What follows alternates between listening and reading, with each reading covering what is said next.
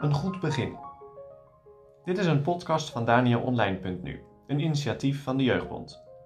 Luister iedere werkdag naar deze podcast en ontdek de boodschap van de psalmen voor jou. Vandaag met Martine van Hartingsveld, eindredacteur van het blad Danio.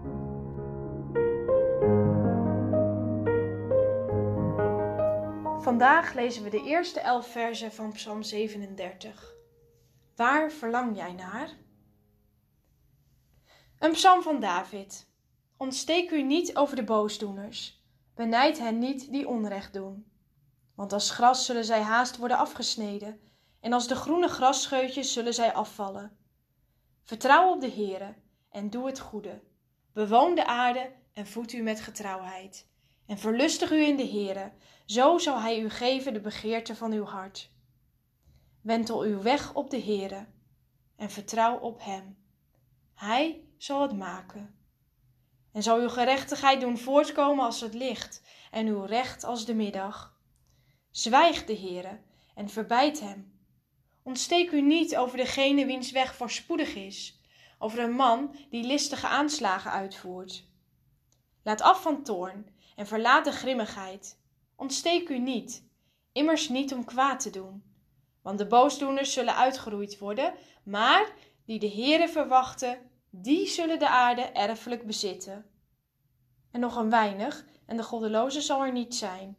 En gij zult acht nemen op zijn plaats, maar hij zal er niet wezen. De zachtmoedigen daarentegen zullen de aarde erfelijk bezitten en zich verlustigen over grote vrede.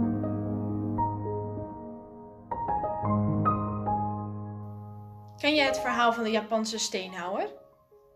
Lang geleden leefde er in de bergen van Japan een arme, hardwerkende steenhouwer. Elke dag was hij bezig met zijn houweel, zodat de weg door de bergen begaanbaar bleef. Het was zwaar werk. Op een dag passeerde er naast hem een stoet met een draagkoets, waar een koning op zat. De steenhouwer keek eens naar de optocht.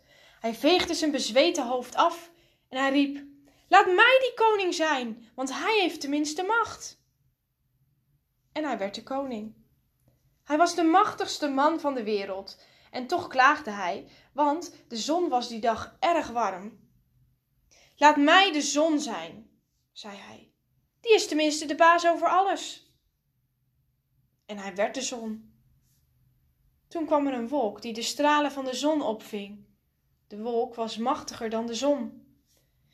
Ik wil die wolk zijn, zei hij. En hij was de wolk. Het regende. Er kwam een grote overstroming en alles spoelde weg. Alleen de harde rots wilde niet weg. Ook niet toen het nog harder ging regenen. Die rots is machtiger dan de regen, zei de Japanse steenhouwer. Niets is zo sterk als de rots. Ik wil die rots zijn. En hij werd de rots. Toen kwam er een man met een houweel. Hij hakte stenen uit de rots. Die man is de baas over de rots, zei hij. Ik wil die man zijn. Ik wil stenen hakken. En ineens was hij steenhouwer. Hij hakte weer stenen uit de rots.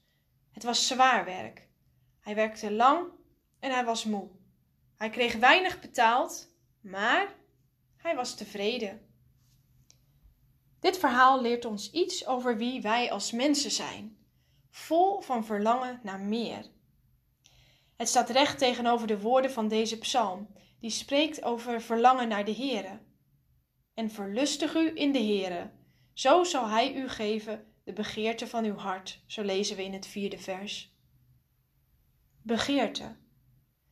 Dat is dat wat we verlangen. Verlangens bepalen ons leven.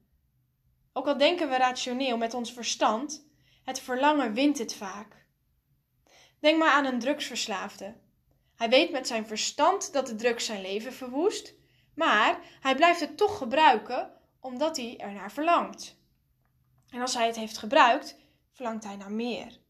Hij komt in een cirkel van steeds groter wordende ontevredenheid, net zoals de Japanse steenhouwer. Misschien herken je dit wel bij je eigen verlangens. Verlangen naar rijkdom, roem, succes. Als we alleen daarnaar streven, worden deze verlangens een zaak van verdriet in plaats van een bron van vreugde. We verlangen meer en meer. Als we wat rijkdom hebben gevonden, fantaseren we over dingen die we nog willen kopen, waardoor we nog meer verlangen naar meer rijkdom. En wij kunnen die verlangens vaak niet overwinnen. Het enige wat kan helpen is dat dit verlangen overwonnen wordt door een nog groter verlangen.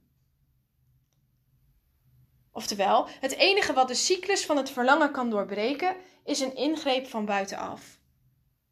Alleen de Heilige Geest werkt een verlangen naar God, waardoor onze honger naar meer buiten God stopt.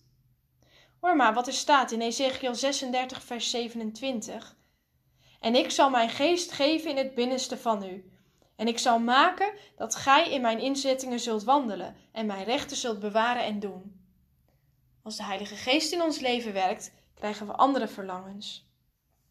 In Galaten 5, vers 16 roept Paulus op: wandelt door de geest en volbrengt de begeerlijkheden, oftewel het verlangen van het vlees, dus van het lichaam, niet. Als we verlangen naar de Here, hebben we aardse dingen niet nodig om de leegte te vervullen die ontstaat door Gods afwezigheid. Dan zoeken we de Here, dan weigeren we op te geven voordat we Hem hebben gevonden. Als we Hem kennen, willen we Hem dan nog beter leren kennen. Dat verlangen overstijgt alles. Vertrouw op de Heere en doe het goede. Bewoon de aarde en voed u met getrouwheid. En verlustig u in de Heere, zo zal Hij u geven de begeerte van uw hart. Wend uw weg op de Heere en vertrouw op Hem. Hij zal het maken.